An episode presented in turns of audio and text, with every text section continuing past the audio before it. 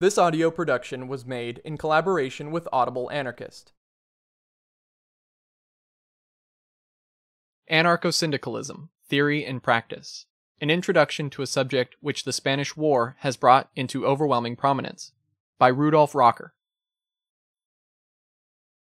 Chapter 5 The Methods of Anarcho Syndicalism it has often been charged against anarcho syndicalism that it has no interest in the political structure of the different countries, and consequently no interest in the political struggles of the time, and confines its activities to the fight for purely economic demands. This idea is altogether erroneous and springs either from outright ignorance or willful distortion of the facts. It is not the political struggle, as such, which distinguishes the anarcho syndicalists from the modern labor parties, both in principle and in tactics but the form of this struggle and the aims which it has in view. They by no means rest content with the ideal of a future society without lordship. Their efforts are also directed, even today, at restricting the activities of the state and blocking its influence in every department of social life wherever they see an opportunity. It is these tactics which mark off anarcho syndicalist procedure from the aims and methods of the political labor parties, all of whose activities tend constantly to broaden the sphere of influence of the political power of the state and to extend it, in ever increasing measure, over the economic life of society.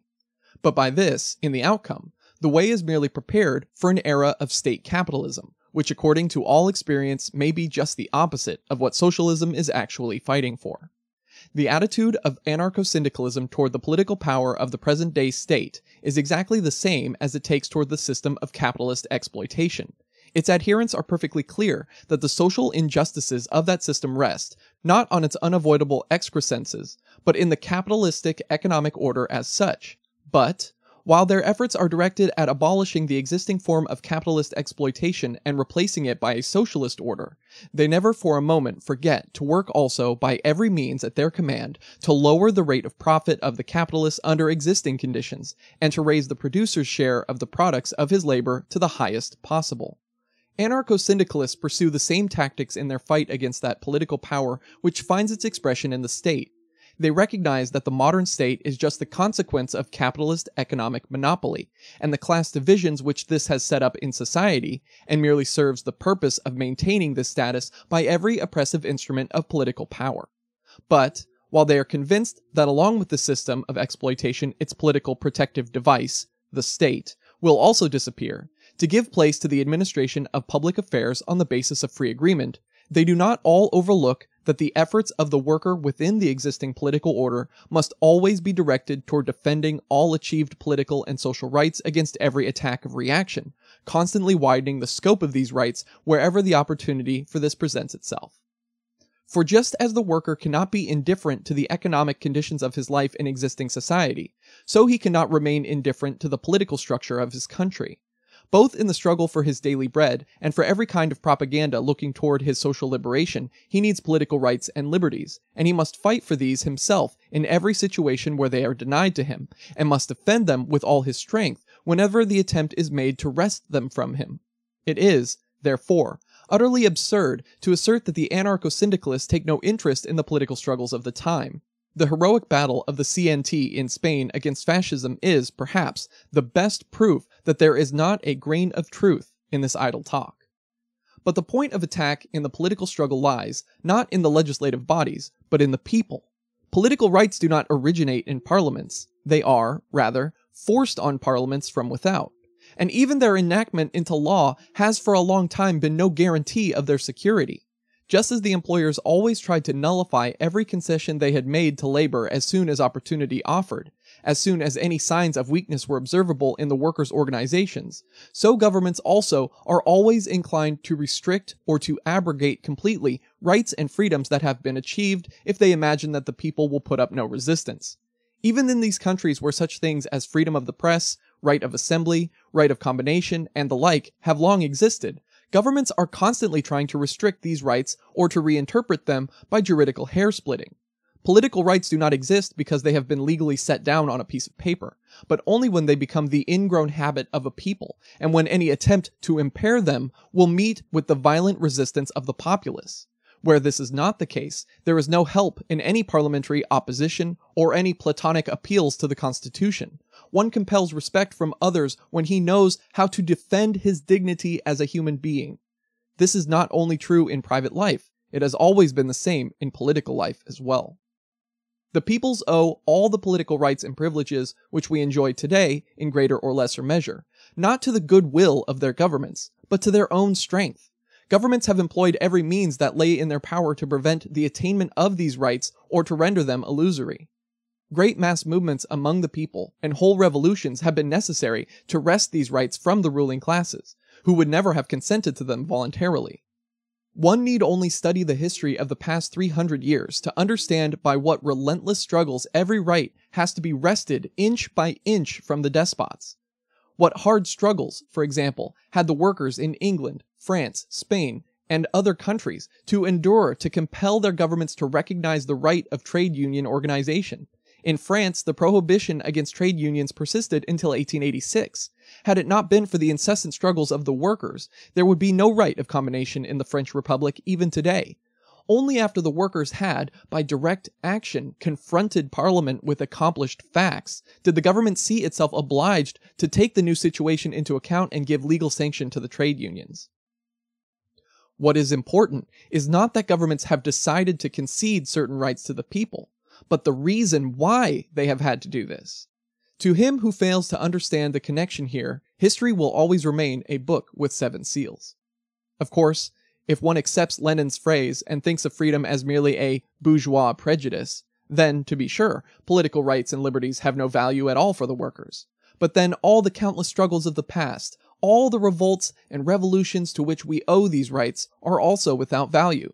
To proclaim this bit of wisdom, it would hardly have been necessary to overthrow Tsarism, for even the censorship of Nicholas II would certainly have had no objection to the designation of freedom as a bourgeois prejudice. Moreover, the great theorists of reaction, Joseph de Maistre and Louis Bonald, have already done this, though in different words, and the defenders of absolutism have been very grateful to them. But the anarcho syndicalists would be the every last to mistake the importance of these rights to the workers.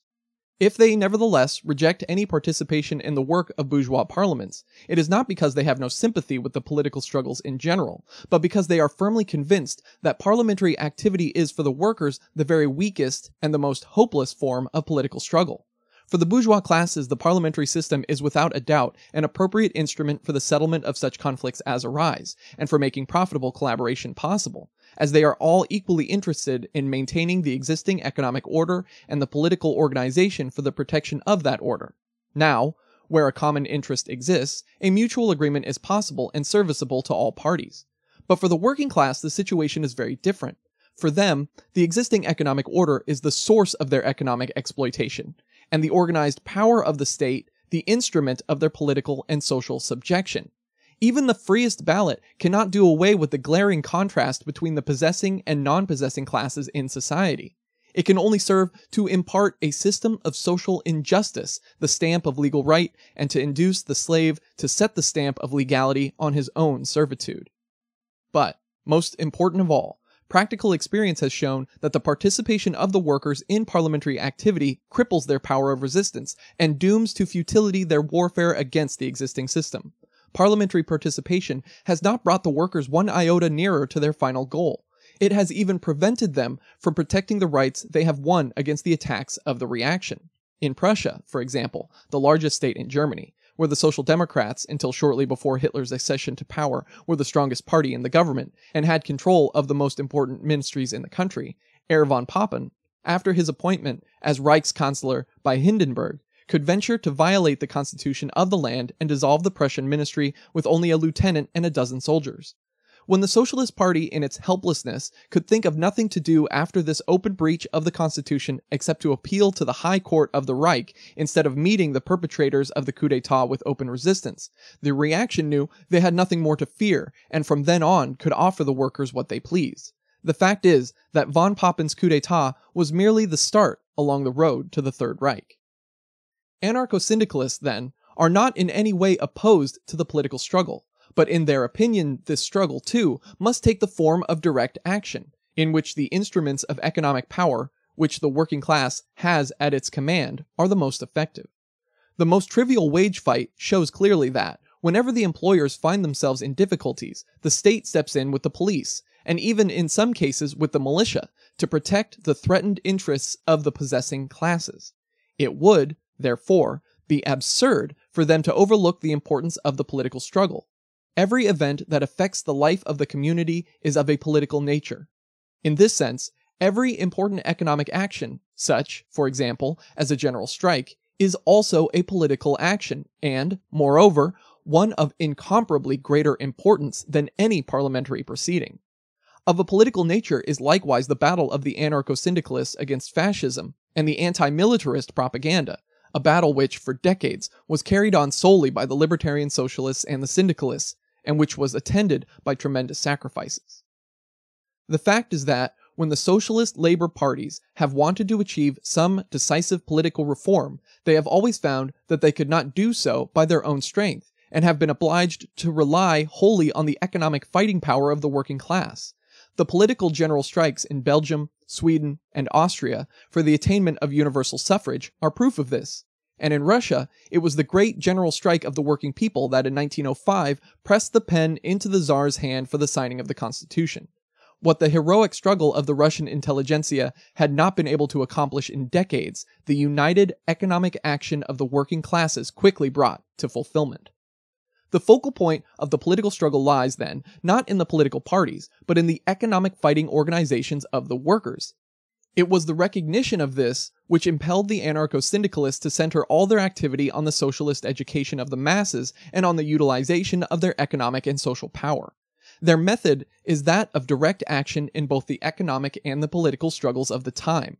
That is the only method which has been able to achieve anything at all in every decisive moment in history and the bourgeoisie, in its struggles against absolutism, has also made an abundant use of this method, and by refusal to pay taxes, by boycott, and revolution, has defiantly asserted its position as the dominant class in society.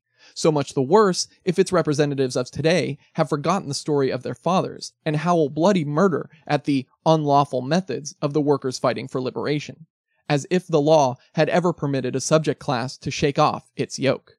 By direct action, the anarcho syndicalists mean every method of immediate warfare by the workers against their economic and political oppressors. Among these, the outstanding are the strike, in all its gradations from the simple wage struggle to the general strike, the boycott, sabotage in its countless forms, anti militarist propaganda, and in particularly critical cases, such, for example, as that in Spain today, armed resistance of the people for the protection of life and liberty. Among these fighting techniques, the strike, that is, organized refusal to work, is the most used. It plays in the industrial age the same role for the workers as did their frequent uprising for the peasants in the feudal era. In its simplest form, it is for the workers an indispensable means of raising their standard of living or defending their attained advantages against the concerted measures of the employers.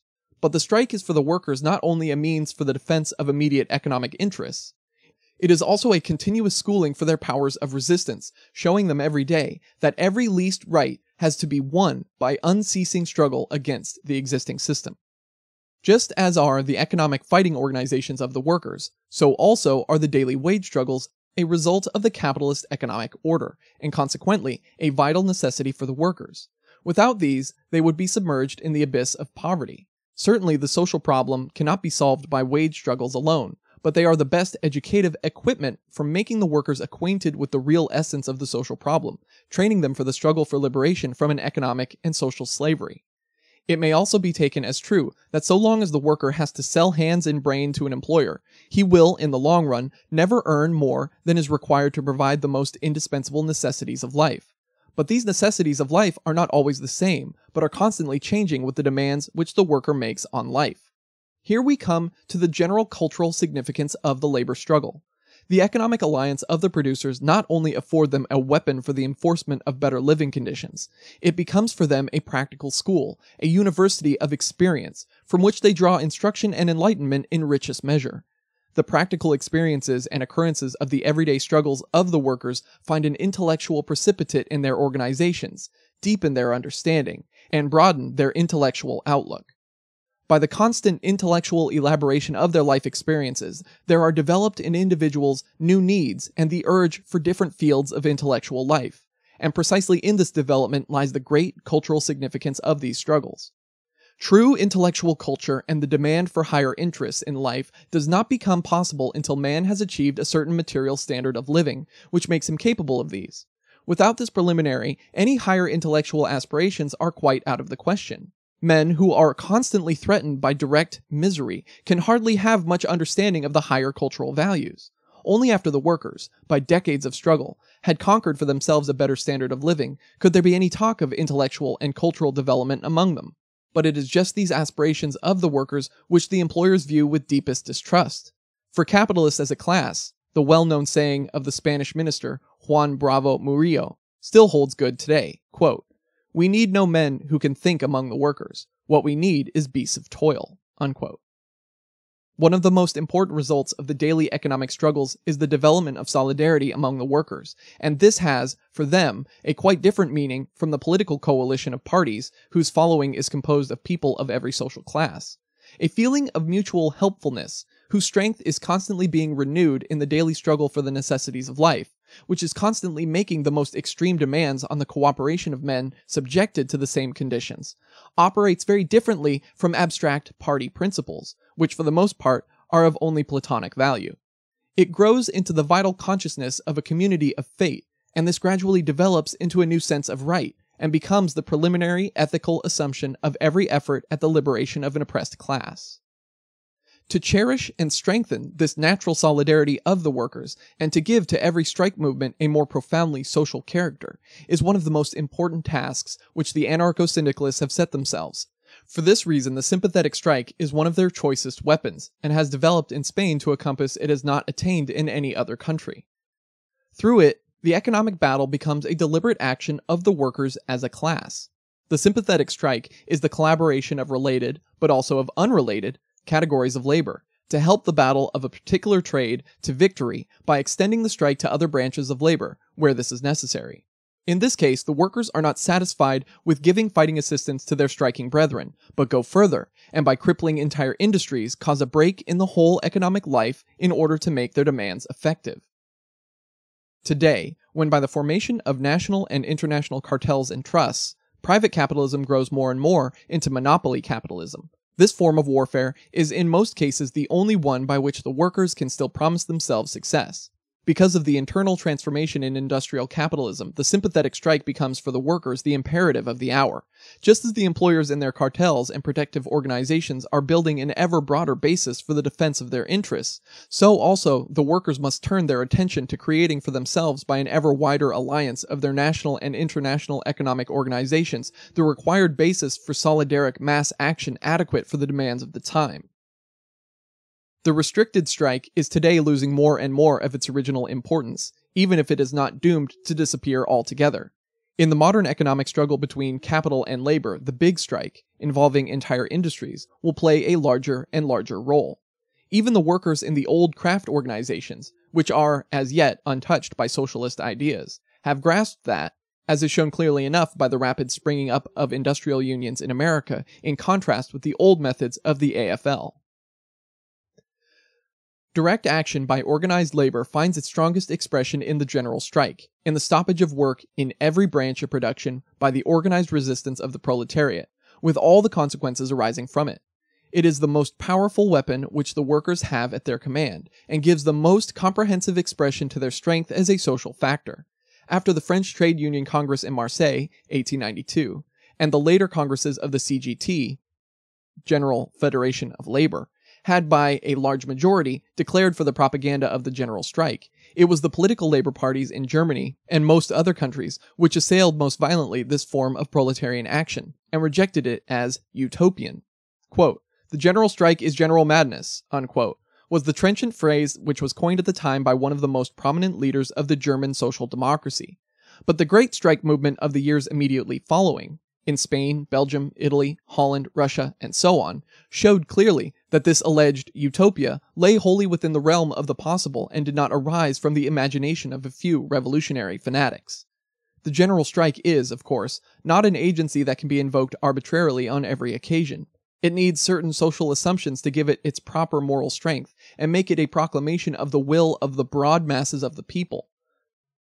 The ridiculous claim, which is so often attributed to the anarcho syndicalists, that it is only necessary to proclaim a general strike in order to achieve a socialist society in a few days, is, of course, just a silly invention of evil minded opponents bent on discrediting an idea which they cannot attack by any other means.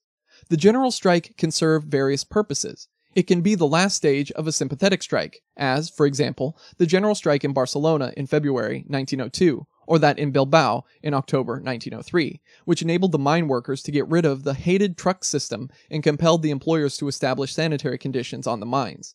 It can as easily be a means by which organized labor tries to enforce some general demand, as, for example, in the attempted general strike in the USA in 1886 to compel the granting of the eight hour day in all industries. The Great General Strike of the English Workers in 1926 was the result of a planned attempt by the employers to lower the general standard of living of the workers by a cut in wages. But the general strike can also have political objectives in view, as, for example, the fight of the Spanish workers in 1904 for the liberation of political prisoners, or the general strike in Catalonia in July 1909 to compel the government to terminate the war in Morocco and the general strike of the German workers in 1920, which was instituted after the so-called Kapp Putsch and put an end to a government that had attained to power by a military uprising, belongs to this category. As do also the mass strikes in Belgium in 1903 and in Sweden in 1909 to compel the granting of universal suffrage, and the general strike of the Russian workers in 1905 for the granting of the Constitution. But in Spain, the widespread strike movement among the workers and peasants after the fascist revolt in July 1936 developed into a social general strike, huelga general, and led to an armed resistance, and with this to the abolishment of the capitalist economic order and the reorganization of the economic life by the workers themselves. The great importance of the general strike lies in this.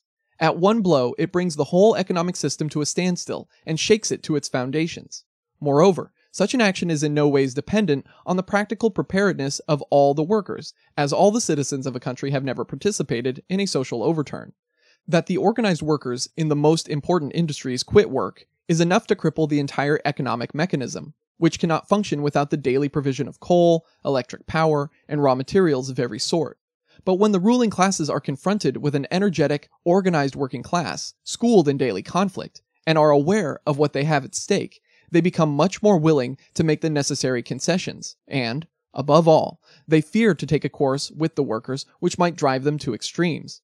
Even Jean Jaurès, who, as a socialist parliamentarian, was not in agreement with the idea of a general strike, had to concede that the constant danger arising from the possibility of such a movement admonished the possessing classes to caution, and, above everything, made them shrink from the suppression of hard won rights, since they saw that this could easily lead to catastrophe.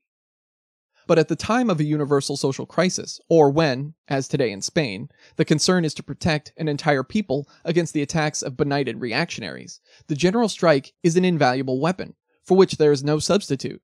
By crippling the whole public life, it makes difficult mutual agreements of the representatives of the ruling classes and the local officials with the central government, even when it does not entirely prevent them. Even the use of the army is, in such cases, directed at very different tasks from those of political revolt. In the latter case, it suffices for the government, so long as it can rely on the military, to concentrate its troops in the capital and the most important points in the country, in order to meet the danger that threatens. A general strike, however, leads inevitably to a scattering of the military forces, as in such a situation, the important concern is the protection of all important centers of industry and the transport system against the rebellious workers. But this means that military discipline, which is always strongest when soldiers operate in fixed formations, is relaxed. Where the military in small groups faces a determined people fighting for its freedom, there always exists the possibility that at least a part of the soldiers will reach some inner insight and comprehend that, after all, it is their own parents and brothers at whom they are pointing their weapons. For militarism, also, is primarily a psychologic problem, and its disastrous influence always manifests itself where the individual is given no chance to think about his dignity as a human being, no chance to see that there are higher tasks in life than lending oneself to the uses of a bloody oppressor of one's own people. For the workers, the general strike takes the place of the barricades of the political uprising.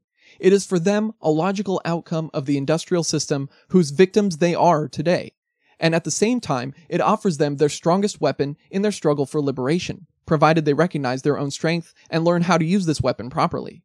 William Morris, with the prophetic vision of the poet, foresaw this development in a fair when, in his splendid book News from Nowhere, he has the socialist reconstruction of society preceded by a long series of general strikes of ever increasing violence, which shook the old system to its deepest foundations, until at last its supporters were no longer able to put up any resistance against this new enlightenment of the toiling masses in town and country. The whole development of modern capitalism, which is today growing into an ever graver danger to society, can but serve to spread this enlightenment more widely among the workers. The fruitlessness of the participation of the organized workers in parliaments, which is today becoming more and more manifest in every country, of itself compels them to look about for new methods for the effective defense of their interests and their eventual liberation from the yoke of wage slavery. Another important fighting device for direct action is the boycott. It can be employed by the workers both in their character of producers and of consumers. A systematic refusal of consumers to buy from firms that handle goods not produced under conditions approved by the labor unions can often be of decisive importance, especially for those branches of labor engaged in the production of commodities of general use. At the same time, the boycott is very well adapted to influencing public opinion in favor of the workers, provided it is accompanied by suitable propaganda. The union label is an effective means of facilitating the boycott, as it gives the purchaser the sign by which to distinguish the goods he wants from the spurious. Even the masters of the Third Reich experienced what a weapon the boycott can become in the hands of the great masses of people, when they had to confess that the international boycott against German goods had inflicted serious damage on German export trade. And this influence might have been greater still if the trade unions had kept public opinion alert by incessant propaganda, and had continued to foster the protest against the suppression of the German labor movement. As producers, the boycott provides the workers with the means of imposing an embargo on individual plants whose managers show themselves especially hostile to trade unions. In Barcelona, Valencia, and Cadiz, the refusal of the longshoremen to unload German vessels compelled the captains of these vessels to discharge their cargoes in North African harbors. If the trade unions in other countries had resolved on the same procedure, they would have achieved incomparably greater results than by platonic protests. In any case, the boycott is one of the most effective fighting devices in the hands of the working class, and the more profoundly aware of this device the workers become, the more comprehensive and successful they will become in their everyday struggles. Among the weapons in the anarcho syndicalist armory is the one most feared by the employer and most harshly condemned as unlawful. In reality, we are dealing here with a method of economic petty warfare that is as old as the system of exploitation and political oppression itself. It is, in some circumstances, simply forced upon the workers when every other device fails. Sabotage consists in the workers putting every possible obstacle in the way of the ordinary modes of work. For the most part, this occurs when the employers try to avail themselves of a bad economic situation, or some other favorable occasion to lower the normal conditions of labor by curtailment of wages or by lengthening of the hours of labor. The term itself is derived from the French word sabot, wooden shoe, and means to work clumsily as if by sabot blows. The whole import of sabotage is exhausted in the motto for bad wages, bad work. The employer himself acts on this same principle when he calculates the price of goods according to their quality. The producer finds himself in the same position. His goods are his labor power, and it is only good and proper that he should try to dispose of it on the best terms he can get. But the employer takes advantage of the evil position of the producer to force the price of his labor power as low as possible. He need not wonder when the latter defends himself as best he can, and for this purpose makes use of the means which the circumstances put in his hands. The English workers were already doing this long before revolutionary syndicalism was spoken of on the continent. In fact, the policy of Ca' Canny, go slow, which, along with the phrase itself, the English workers took over from their Scottish brethren, was the first and most effective form of sabotage. There are today, in every industry, a hundred means by which the workers can seriously disturb production, everywhere under the modern system of division of labor, where often the slightest disturbance in one branch of the work can bring to a standstill the entire process of production. Thus, the railway workers in France and Italy, by the use of so-called grève perlée, string of pearls strike, threw the whole system of transportation into disorder, for this, they needed to do nothing more than to adhere to the strict letter of the existing transport laws, and thus made it impossible for any train to arrive at its destination on time. When the employers are at once faced with the fact that even in an unfavorable situation, where the workers would not dare to think of a strike, they still have in their hands the means of defending themselves, There will also come to them the understanding that it does not pay to make use of some particular hard situation of the workers or force harder conditions of living upon them. The so called sit down strike, which was transplanted from Europe to America with such surprising rapidity and consists of workers remaining in the plant day and night without turning a finger in order to prevent the installing of strikebreakers, belongs in the realm of sabotage. Very often, sabotage works thus. Before a strike, the workers put the machines out of order to make the work of possible strikebreakers harder, or even impossible for a considerable time. In no field is there as so much scope for the imagination of the worker as in this, but the sabotage of the workers is directed against the employers, never against the consumers. In his report before the CGT in Toulouse in 1897, Emile Pouget laid special stress on this point. All the all the reports in the bourgeois press about bakers who had baked glass in their bread, or farm hands who had poisoned milk, and the like, are malicious inventions, designed solely to prejudice the public against the workers. Sabotaging the consumers is the age old privilege of the employers. The deliberate adulteration of provisions, the construction of wretched slums and insanitary tenements of the poorest and cheapest material, the destruction of great quantities of foodstuffs in order to keep up prices, while millions are perishing in direst misery, the constant efforts of the employers to force the subsistence of the workers down to the lowest point possible in order to grab for themselves the highest possible profits, the shameless practice of the armament industries of supplying foreign countries with complete equipment for war, which, given the appropriate occasion, may be employed to lay waste the country that produced them. All these and many more are merely individual items in an interminable list of types of sabotage by capitalists against their own people. Another form of direct action is the social strike, which will, without doubt, in the immediate future play a much larger part. It is concerned less with the immediate interests of the producers than with the protection of the community against the most pernicious outgrowths of the present system. The social strike seeks to force upon the employers a responsibility to the public. Primarily, it has in view the protection of the consumers, of whom the workers themselves constitute the great majority. The task of the trade union has heretofore been restricted almost exclusively to the protection of the worker as producer. As long as the employer was observing the hours of labor agreed on and paying the established wage, this task was being performed. In other words, the trade union is interested only in the conditions under which its members work, not in the kind of work they perform. Theoretically, it is, indeed, asserted that the relation between employer and employee is based upon a contract for the accomplishment of a definite purpose.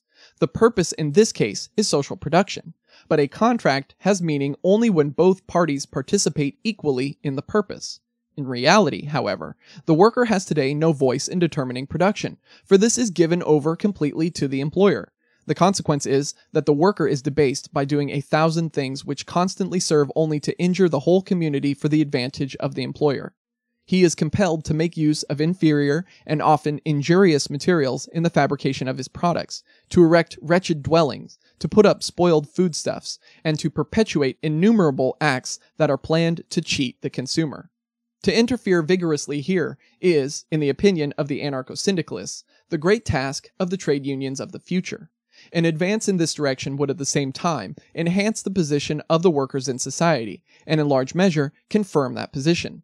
Various efforts in this field have already been made, as witness, for example, the strike of the building workers in Barcelona, who refused to use poor material and the wreckage from old buildings in the erection of workers' dwellings. 1902. The strikes in various large restaurants in Paris because the kitchen workers were unwilling to prepare for serving cheap, decaying meat, 1906, and a long list of instances in recent times, all going to prove that the workers' understanding of their responsibility to society is growing. The resolution of the German armament workers at the Congress in Erfurt 1919 to make no more weapons of war and to compel their employers to convert their plants to other uses belongs also to this category. And it is a fact that this resolution was maintained for almost two years until it was broken by the central trades unions the anarcho syndicalist workers of Sömmerda resisted with great energy to the last when their places were taken by members of the free labor unions. As outspoken opponents of all nationalist ambitions, the revolutionary syndicalists, especially in the Latin countries, have always devoted a very considerable part of their activity to anti militarist propaganda, seeking to hold the workers in soldiers' coats loyal to their class and to prevent their turning their weapons against their brethren in time of a strike. This has cost them great sacrifices, but they have never ceased their efforts, because they know that they can regain their efforts only by incessant warfare against the dominant powers. At the same time, however, the anti militarist propaganda contributes in large measure to oppose the threat of wars to come with the general strike. The anarcho syndicalists know that wars are only waged in the interest of the ruling classes. They believe, therefore, that any means is justifiable that can prevent the organized murder of peoples. In this field also the workers have every means in their hands, if only they possess the desire and the moral strength to use them. Above all, it is necessary to cure the labor movement of its inner ossification and rid it of the empty sloganeering of the political parties, so that it may forge ahead intellectually and develop within itself the creative conditions which must precede the realization of socialism. The practical attainability of this goal must become for the workers an inner certainty and must ripen into an ethical necessity. The great final goal of socialism must emerge from all the practical daily struggles, and must give them a social character. In the pettiest struggle, born of the needs of the moment, there must be mirrored the great goal of social liberation, and each such struggle must help to smooth the way and strengthen the spirit which transforms the inner longing of its bearers into will and deed.